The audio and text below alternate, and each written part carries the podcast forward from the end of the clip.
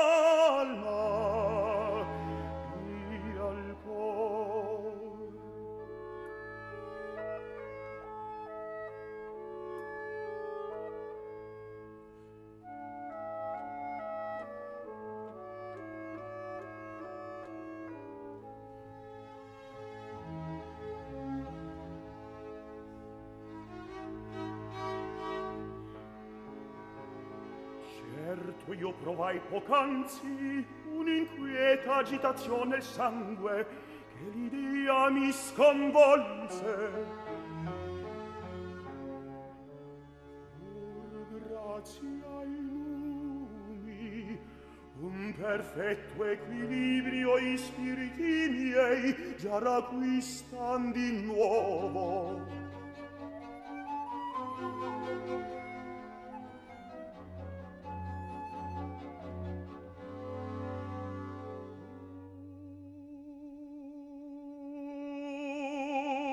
se potessi Ofelia ritrovar.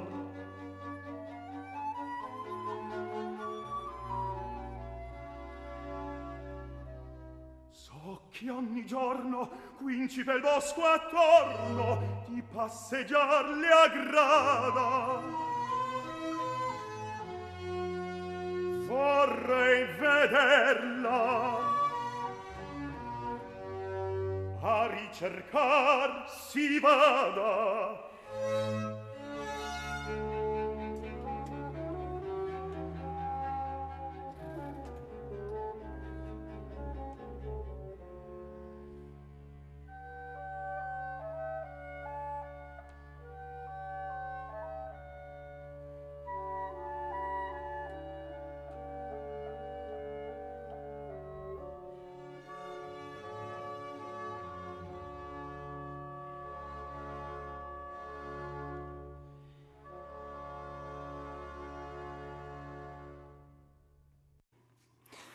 E questa è la musica di Antonio Salieri, dalla sua opera al suo appunto dramma giocoso La grotta di Trofonio, l'aria Sognai o sogno ancora, Nicola Shukov è il tenore con l'Étalon lyrique Christophe Rousset alla direzione. Dunque ecco un'operina un po' surrealista, un po' folle, così come di dadaismo e surrealismo parliamo oggi per ricordarvi la mostra che potete vedere ad Alba, la Fondazione Ferrero, fino al prossimo 25 febbraio.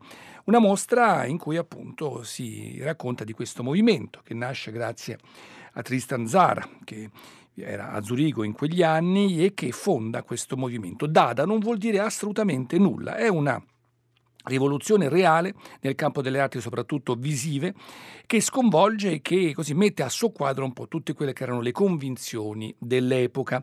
Siamo negli anni venti, il manifesto del dadaismo di Zara è del 18 in effetti e dice libertà, dada, dada, dada, urlio di colori increspati, incontro di tutti i contrari e di tutte le contraddizioni, di ogni motivo grottesco, di ogni incoerenza. Due punti la vita. Questo è il dadaismo. Non lavorate, non amate, non leggete, pensate a me, io che ho trovato il riso nuovo che dai lascia passare. Nulla c'è da capire, vivi il tuo piacere, non c'è nulla, null'altro che il valore che darai tu stesso al tutto. Questo diceva Francis Picabia nel suo Jesus.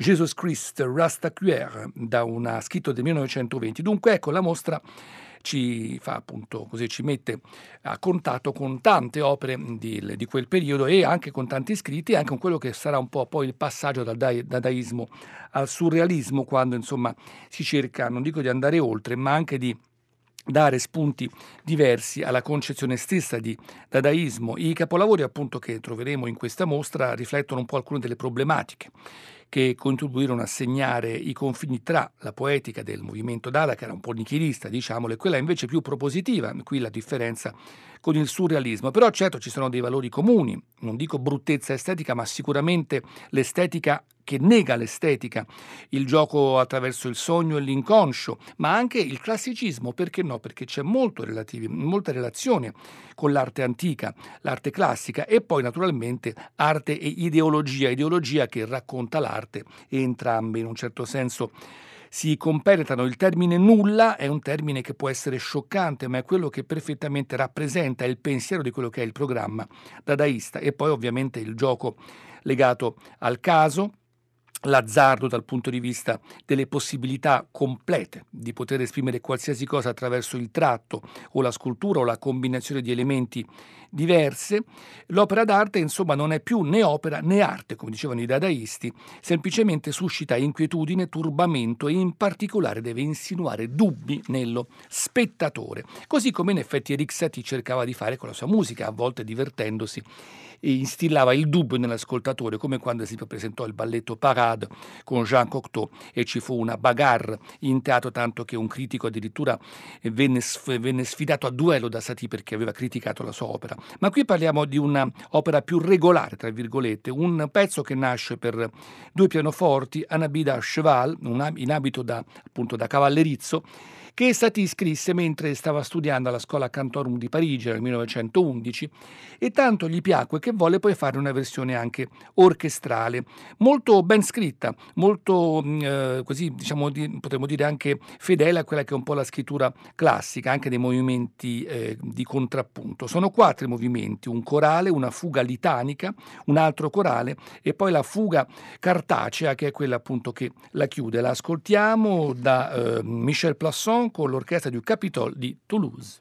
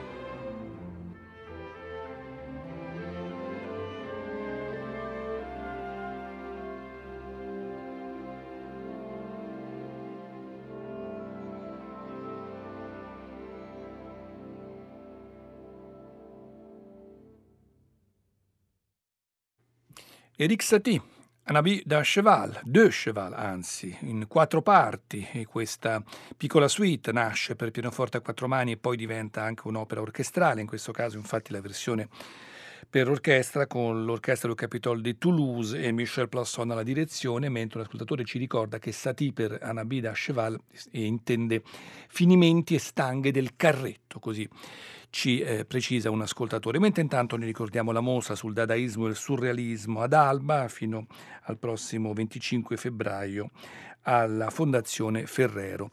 Dunque Dada non vuol dire nulla, come abbiamo appena annunciato poco fa, e è importante per ricordare questo movimento il Cabaret Voltaire, era, era questo locale appunto che eh, fa un po' la storia del Dada. Eh, le radici sono proprio legate a questo locale che si apre a Zurigo nel 16 Cabaret Voltaire, Sotto questo nome si è stabilita una giovane compagnia di artisti e scrittori che ha per impegno creare un centro di divertimento artistico.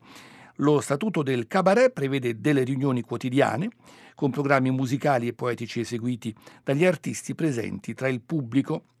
Tutti i giovani artisti di Zurigo, di tutte le tendenze, sono invitati con la presente, diceva appunto il volantino, a venire ad apportare il loro contributo e le loro suggestioni. Questo recitava. Tra l'altro ci fu anche un gruppo interessante degli anni Ottanta, un gruppo di pop techno elettronico che proprio si chiamava Cabaret Voltaire. E naturalmente la mostra è mostra perché ci fa vedere dei, delle opere, ad esempio c'è questa che mi piace tantissimo e che mi fa pensare ad esempio ad alcune copertine dei Genesi dello studio Hypnosis, penso alla copertina ad esempio di Nursery Crime in cui c'è questo strano paesaggio in cui una bambina eh, con una mazza da cricket ha così semplicemente staccato la testa al suo amichetto di giochi, perché c'è questo quadro di Salvatore Dalì questo landscape with a girl skipping rope, paesaggio con fanciulla che salta la corda ed è molto grande, olio su tela 280 x 293 pannello centrale più 261 x 84 i pannelli laterali e che appunto il museo eh, Van Beuningen eh, tiene ed è stato prestato alla mostra, l'ha acquistato nel 77. È un eh, Salvatore Dalì che ci porta in un mondo veramente fantastico, stranissimo, il, domina naturalmente questo spianata di colore eh, giallo marroncino, dietro le tipiche immagini, le sculture di Satie e le nuvole contorte e distorte e al centro questa fanciulla con una veste bianca che sta appunto saltando la corda. Ovviamente il tutto poi è contornato da, anche da esseri molto particolari, stranissimi e da questo colore che veramente sembra non esistere in realtà. Questa è la grande abilità di Satie, di, scusate, di Salvatore Dalì, di riuscire a creare un mondo che forse esiste, magari in dimensioni parallele che noi però, ahimè, con i nostri sensi non riusciamo a concepire, o forse è il mondo che c'è dopo la vita. Non lo sapremo, o forse lo sapremo, chissà. Intanto, se si parla di surrealismo e dadaismo, esempio i Sigur Ross, questo gruppo islandese, che ormai è giunto ai vent'anni di attività, ha inventato a un certo punto anche un suo modo di cantare. Jonsi Birgisson a volte modulava attraverso frasi che non avevano alcun senso, soprattutto nel terzo album di questo gruppo. Invece ha un senso che è cantata in islandese è questa Oppi Polla, tratta dal loro quarto disco Tac. Io ho avuto il piacere di vederli proprio presentarlo a New York il giorno prima che uscisse e poi lo comprai in quello che non esiste più, ovvero la Tower Records. Oppi Polla è il pezzo un po' cardine del disco, vuol dire saltare nelle pozzanghere c'è anche un bel video di alcuni vecchi che si divertono a fare scherzi alla gente di tutti i tipi, uno dei quali poi fa uno scherzo ai suoi amici perché fa finta di avere un infarto e quindi li fa preoccupare invece anche in questo caso per fortuna è solo una burla.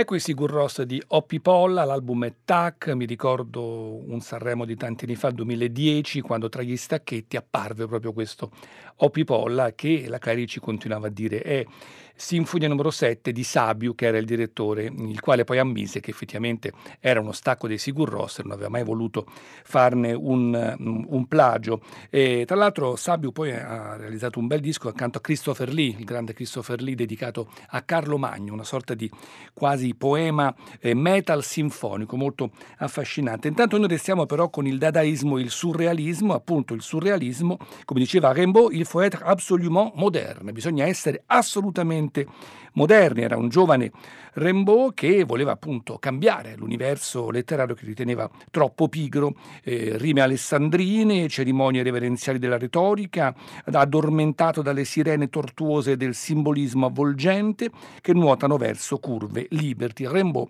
spezza, distrugge quel torpore dicendo appunto assolutamente, nel senso che non c'è nessuna possibilità di essere diversi, essere altro. Dadaismo appunto che poi porterà, porterà al surrealismo e anzi il Dada in un certo senso si fa forte di questo essere ormai finito, arrivato a un certo punto, ma sfociare in qualcosa più legato anche al classicismo e a mm, quella che è un po' una contraddizione in termini, libertà però anche in un certo senso regole ben precise. E allora a questo punto la libertà è la libertà nella disciplina, come già diceva Debussy nella musica.